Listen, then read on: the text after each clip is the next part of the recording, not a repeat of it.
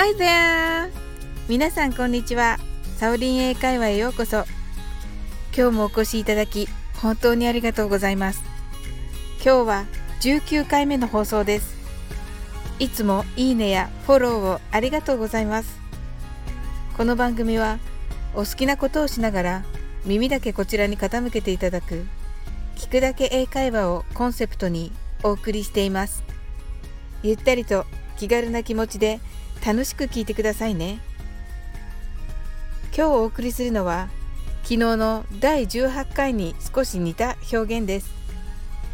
第18回も面白い系のダジャレ英語でしたが今日お送りするダジャレ英語はちょっと驚いてそして笑ってしまいました皆さん最近少し肌寒くなってきましたねでもこの週末晴れていたら秋晴れのもと車を洗ってみましょう。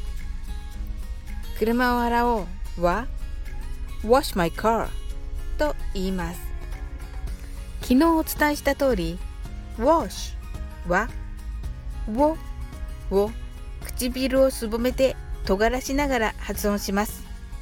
そしてその後に sh は尖らせたまま唇をもっと突き出して息と一緒に発音します。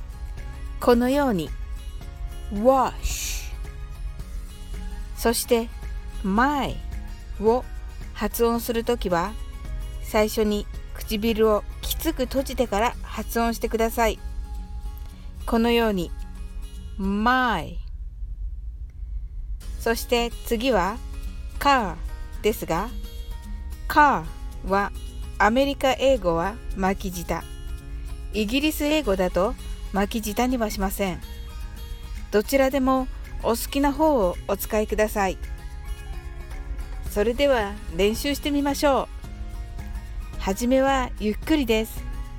Wash my car. 次にナチュラルスピードで練習してみましょう。Wash my car.